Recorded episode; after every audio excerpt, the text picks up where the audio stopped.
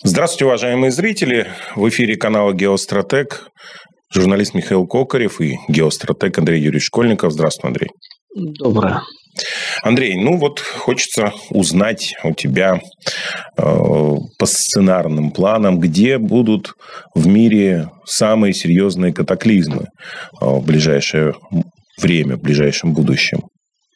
Угу. Где будет трясти больше всего экономически и политически? Вас пугают катаклизмы, кота пугают, меня нет, да?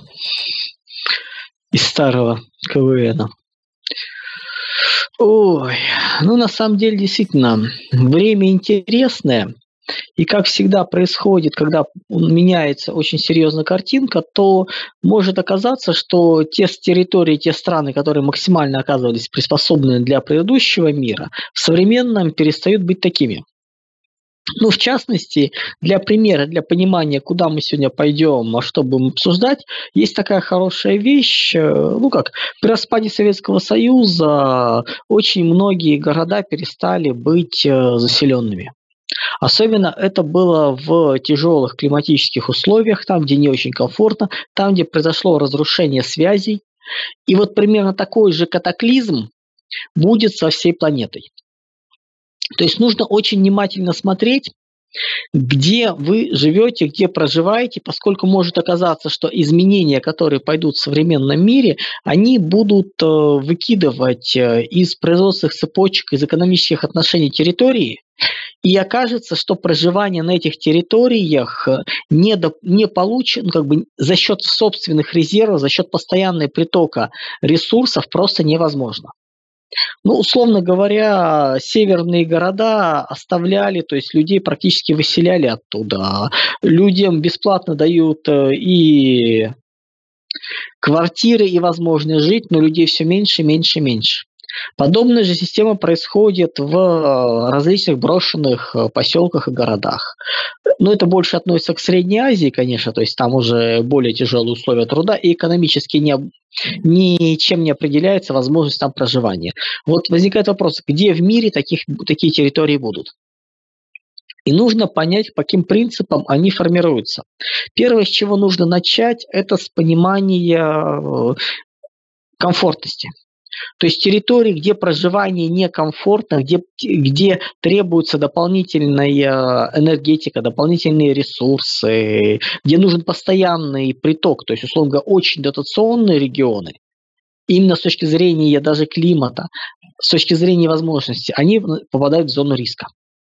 Не нужно записывать все и вся сразу по этому принципу, но, условно говоря, нужно понимать, э, где какие территории перестают быть доступными. Да, первое с чего, то есть как бы мы понятно, для нас более известна территория Крайнего Севера, где происходит э, ну, уровень требований, уровень возможно, требования по той же энергетике очень высоки на обогрев, на подвоз э, продуктов. То есть это территории, которые живут за счет внешних потоков. Подобными же потоками являются пустынные территории. То есть нам, на сути, без разницы, какой тип антропологических пустынь рассматривать. Территории, где проживание человека является возможным только при наличии дополнительного очень серьезного источника дохода, они все под угрозой. Это крайний север, это, собственно говоря, пустыни, полупустыни, там, где под вопросом проживания. Давайте четко понимать, что тот же, ну, та же Саудовская Аравия, Аравийский полуостров, с точки зрения проживания, с точки зрения потребностей в энергетике сопоставимо с нашим Норильском.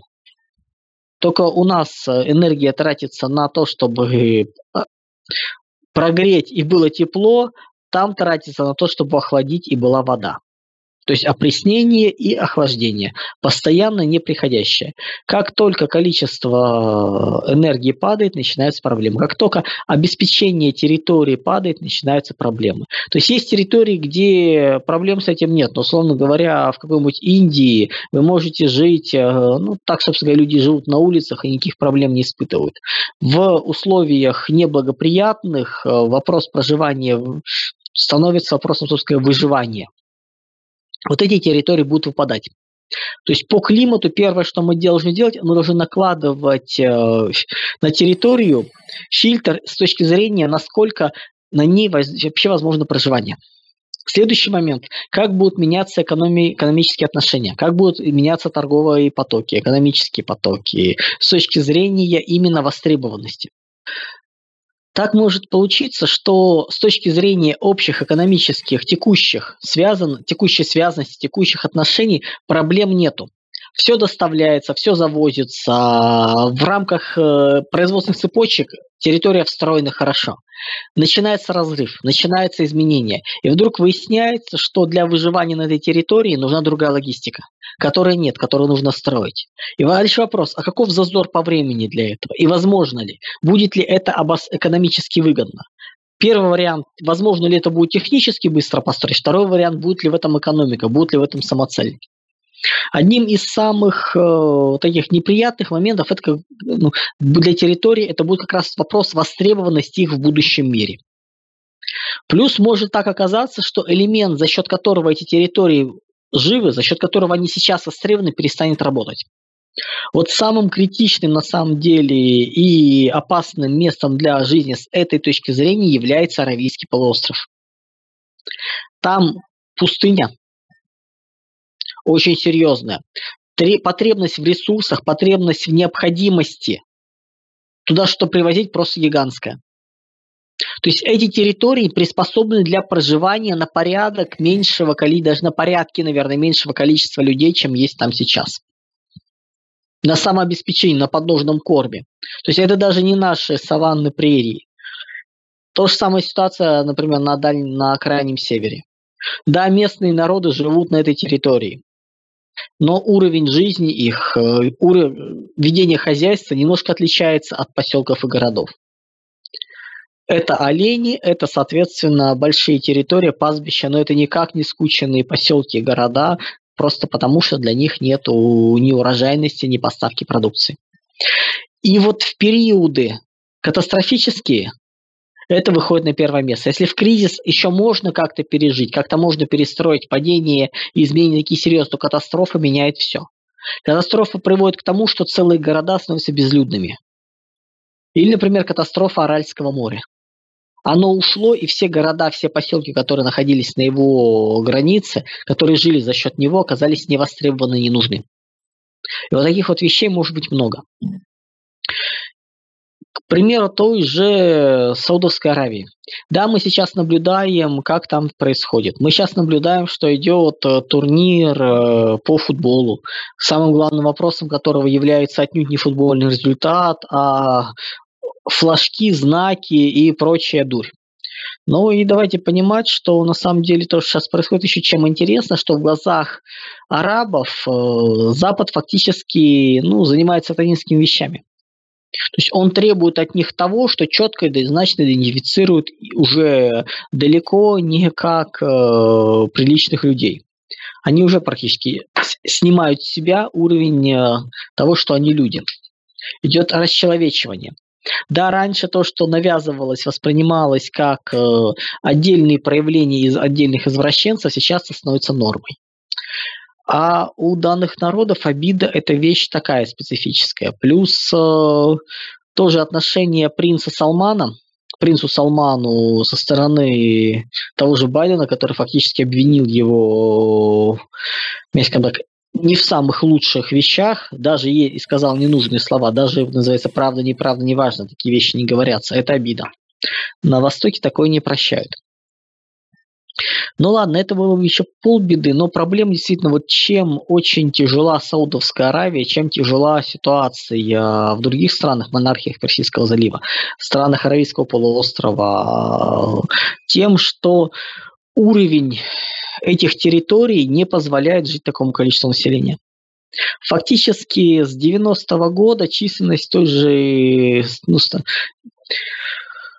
Аравии выросла практически в два раза. То есть Саудовская Аравия сейчас порядка 34 миллионов человек. Процентов 70-80 городского населения.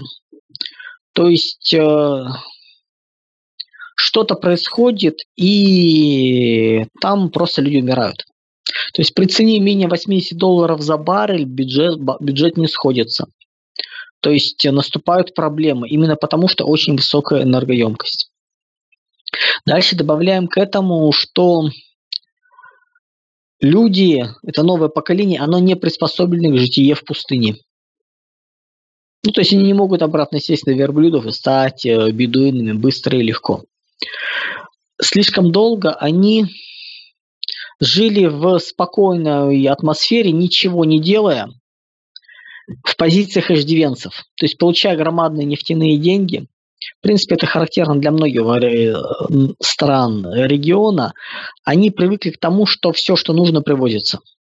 Местные жители получают зарплату просто по факту хождения на работу. То есть реально работают иностранцы, но ну, даже на позиции обычного рабочего, чернорабочего место получает большие по отношению к иностранцам деньги в разы больше и ничего не делают, его даже не трогают.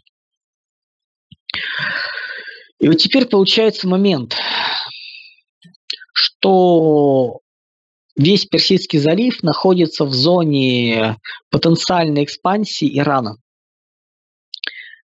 Это шиитские земли. Восточная провинция Саудовской Аравии, она населена шиитами. Да, шиитов всего процентов 17 от населения Саудовской Аравии, но в восточной провинции их большинство. А это основная, это, собственно и нефтеносная, газо, нефтегазоносная провинция Саудовской Аравии. И то же самое по остальным монархиям Персидского залива. То есть в любой момент Иран будет, может взять эти территории под свой контроль. Что такое местные армии, замечательно показала долгая война Саудовской Аравии с э, йеменскими партизанами-хуситами. Толку вообще никакого. То есть местные партизаны оказываются более сильные, чем кадровые сирийские войска, обеспеченные всем, чем только можно. Как летают э, беспилотники, как, во что они могут превратить противника, мы наблюдаем сейчас. Плюс совсем недавно были взрывы на нефть, нефтеперерабатывающем заводе. Понимаем, совсем не обязательно для того, чтобы остановить э, страну, бить э, по армии. И давайте еще понимать очень высокие риски с точки зрения крупных городов Саудовской Аравии. Тот же Эр-Рияд очень легко уничтожить. Достаточно, не нужно взрывать э, нефтяные э, промыслы, трубопроводы. Нужно всего лишь перерубить э, потоки воды, водоводы. И все. Три дня и город мертвый. Запасов нет, ничего нет. Выехать оттуда физически не успевают. Это для понимания, каковы последствия. Это все равно, что у нас на крайнем севере вдруг э, не завести э, энерги- энергию для обогрева. Вот такая вот ситуация. И получается очень такой момент, что Саудовская Аравия на самом деле является одним из самых болезненных и самых неустойчивых мест на карте мира. Она просто не выживет. В меньшей степени, ну, ну так сложно назвать, где еще такое есть. Да, конечно, на ум приходит та же Скандинавия, но там более-менее сбалансировано, там не такой степени. То есть они тоже, конечно, требуют внешнего внимания, но не настолько. Север Африки тоже нет. То есть именно вот большая численность на территории для этого не предназначенной. То есть вот это вот, э, грубо говоря, целый регион, который может в любой момент погибнуть, может исчезнуть. И возникает вопрос, что делать оттуда людям? Ну, где-то до... Почему, кстати, арабы поддерживают Россию? Положительный нейтралитет, по крайней мере. Потому что Соединенные Штаты отказались дать гарантии безопасности от Ира- Ирана. Идет вовсю шантаж, что ежели э, Саудовская Аравия там, или другие арабские страны будут вести независимую политику, то, например, э, Соединенные Штаты не будут защищать их от ракет. Ну, то есть система ПРО не будет работать. А Россия вместе с Китаем гарантирует монархиям Персидского залива сохранность, сдерживая экспансию Ирана. Ну, то есть с Китаем это могут договориться, но не более. Сами арабы это прекрасно понимают. Они понимают, как к ним относятся на Западе. Они прекрасно понимают опасность Ирана. И то, что когда им говорят, что, друзья, Иран можно сдержать, для них это много важнее, чем все капиталы, вложенные на Западе, которые они все равно не увидят. И получается очень интересная ситуация. С одной стороны, Россия выстраивает с Ираном и Китаем э, треугольник довольно устойчивый. Но Россия вообще устраивает довольно устойчивые треугольники отношений по всей Евразии. А с другой стороны, Россия сдерживает Иран в его экспансии, поскольку она заинтересована в том числе и в арабах. И Китай примерно так же. Исходя из текущих общих трендов, общемировых и взаимоотношений, мы понимаем, что где-то вот до 27-30 года этот консенсус останется. То есть Иран будут сдерживать. Давая ему возможности. Собственно, кстати говоря, по поводу сдерживания Ирана, например, что Иран может получить в ответ это, кроме там чисто экономических и прочее преференций возможностей, за Ираном вполне может быть признан э, роль в Закавказье. Да, периодически звучат разговоры, зачем допускать Иран. Знаете, лучше допускать Иран, чем давать там усилиться Турции и Британии. По Ирану мы, по крайней мере, понимаем, что и как. Плюс никто же не говорит о том, что полностью отдать э, влияние в Закавказье Ирану. Но, по крайней мере, усилить его позицию и перекинуть на него часть давления вполне может быть. Подобная система работала в Турции. Когда наши войска, наши ВКС совместно с иранскими и шиитскими э, формированиями наводили порядок.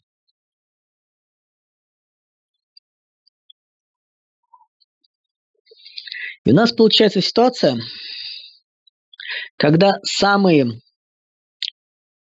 устойчивые, самые ну, как богатые территории оказываются под ударом. То есть, когда мы берем факторы сочетания природа, климат, э, очень недружелюбных к человеку, наличие дорогих ресурсов, богатств, которые позволяют повышать уровень жизни, и э, отсутствие невстроенность данных э, территорий в рамки большого потенциального проекта. Если у нас территория находится встроена в, в рамки страны, ну, условно говоря, если у России какие бы ни было проблемы, Россия не будет сбрасывать э, Камчатку, Чукотку, крайний север, это направление перспективного развития, и они будут поддерживаться. А Аравийский полуостров, он вне этих систем, он не нужен. Да, его готовы были бы взять, но, по крайней мере, он не встроен в ситуацию, где во что бы то ни стало его нужно спасать. Да, люди погибнут, придут новые люди, будут продолжать осваивать месторождения, осваивать э, богатство. Именно такова будет логика. Поэтому, если вы видите, что вы проживаете на территории, на которых без экспорта и импорта, экспорт-импортных операций жить невозможно в принципе, то есть даже выживать невозможно, настолько ситуация. Вы понимаете, что на этих территориях э, находятся большие богатства, которые могут перестать быть востребованными, а ты, оттуда нужно уезжать как можно быстрее. Поскольку 2-3 года дальше ситуация пойдет просто обрушением. То есть, да, пока это еще кризис, дальше будет катастрофа, и дальше мы будут убегать. И разговор будет идти о миллионах, а то и десятках миллионов людей. К нашему счастью, таких территорий на самом деле, не приспособленных для жизни людей и активно, плотно заселенных, не так и много.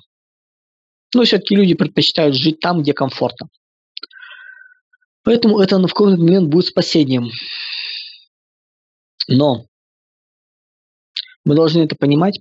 Мы должны понимать, что все великолепие Ближнего Востока в ближайшие 2-3 года исчезнет. Да, скорее всего, чуть позже, чем в Европе, поскольку они будут на нее ориентироваться, рассчитывать за счет э, каннибализма экономики в Европе, чуть-чуть выдержать себя. Но они к этому не приспособлены. У США больше перспектив, чем у арабских стран. Ну и важный момент, стоит ли проживая на севере России, бояться изменений. Нет, не стоит, э, поскольку в рамках общей политики, общего целеполагания у нас не будет такой большой катастрофы в социально-экономической сфере. Плюс это направление движения, они интересны и перспективны для будущего, поэтому это буду удерживаться. Так что не надо тут э, бояться и представлять себе, как это может быть. Так что вот примерно так, друзья. Аккуратно смотрим. Плюс нужно еще эти территории, на самом деле, вот то, что мы сказали про страны, спускать на один уровень ниже.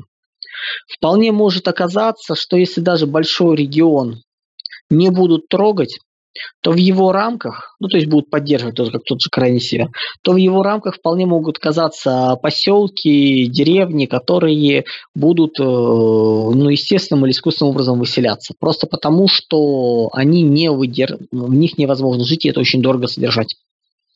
На северах такое было. Вот мы можем увидеть этот вариант еще раз.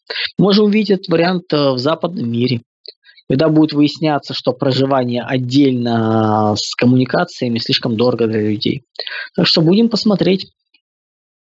Ну и Саудовская Аравия, наверное, одной из худших вообще перспектив в ближайшие годы, именно из-за счет э, ожидаемого падения при разрушении.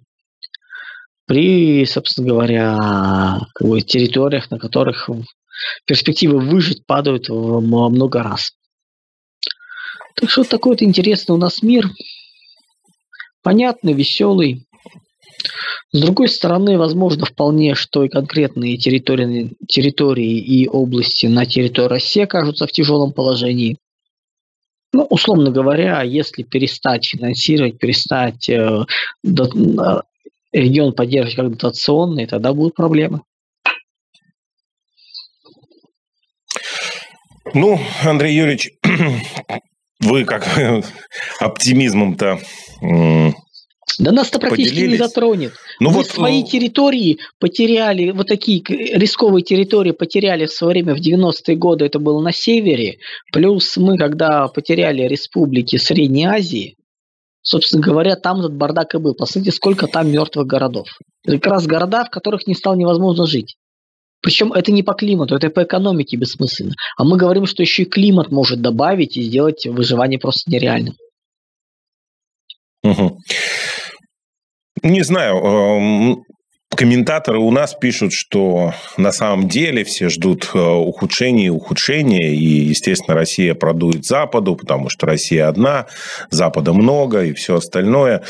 Здесь, безусловно, можно только надеяться и смотреть. Но на самом деле каждый из нас должен понимать, что от него зависит многое, но от него зависит ничего, если он не Ошибка будет предпринимать. Логики. Это называется да. ошибки логики. Это называется попытки банально смотреть на ситуацию. Делать параллели, нужно смотреть альтернативы. То, что против нас Орда и Мгла, друзья, в каком состоянии это Орда? Это есть такая манипуляция, когда вопрос рассматривается изолированно. То есть вы рассматриваете только, например, ситуации проблемы России, полностью игнорируя рассмотрение общей ситуации, внешней. А как происходит у других? Какова альтернатива? И когда вы смотрите, что в принципе, если бы на Западе все было нормально, и глобализм не рассыпался, вопросов нет но он рассыпается. Вы не можете делать прогноз без рассмотрения всех влияющих факторов. Нахрен, знаете, вот в физике, в, ну, в школе были задачи изолированные, где написано силы трения можно пренебречь, вот этим пренебречь, этим пренебречь, и в итоге решаем какую-то задачу, которая никакого отношения к реальности не имеет. То же самое. Эти люди решают задачи, которые отношения к реальности не имеют. Мы не хотим рассматривать внешний мир. Ну, хорошо. А кому это надо? Зачем тогда ваши модели построения? Какова их реальность? Или любимая задача, мы рассматриваем э, ры, перспективы рынка, и написано, что в этих моделях рыночных отношений пренебрегается эффектом масштаба. Друзья, а зачем мне нужны модели, в которых вы пренебрегаете так, что полностью выхолащиваете? Так что, когда начинают говорить, э, Россия проигрывает, вот против нас называется весь мир, э, ну, друзья, а у этого мира какова ситуация? Что у него делается? Какие силы влияют? Вы распишите все силы. Не по идеализированным условиям задачи, где ничего нету, а реально все. И вы видите, что картинка абсолютно другая. Идеализм это хорошо, как сказано в дне радио, да, иде... там про гуманизм было сказано, что и мальчики занимаются. Он примерно вот, вот это же вот самый гуманизм э, происходит, когда пытаются строить прогнозы, исходя из э, идеализированных картин, с которых выкинуто очень много лишнего с точки зрения составителей. Ну, нельзя игнорировать события. От того, что против называется весь мир, да не весь мир. Да всему миру пофиг на то, что происходит. А у Запада сил на решение проблемы нет. Плюс у Запада такое количество проблем, что выиграет он, проиграет он, его это уже не спасает. Но они пытаются. Ну, молодцы, безумцу храбрых, поем и песню. Так что тут не вижу я особой проблемы. А людей, любящих решать иде- идеальные задачи с идеальным газом, еще с чем-то, ну, поздравляю, друзья. С точки зрения самообразования, с точки зрения разборки и моделирования в геополитике, это имеет смысл. С точки зрения реальных вещей, ни в коем разе. Так что как-то вот так. Спасибо большое, Андрей Юрьевич. Э, спасибо зрителям, что смотрели. С нами был геостратег Андрей Юрьевич Школьников. В студии работал журналист Михаил Кокарев. До скорых встреч. Всего доброго, друзья.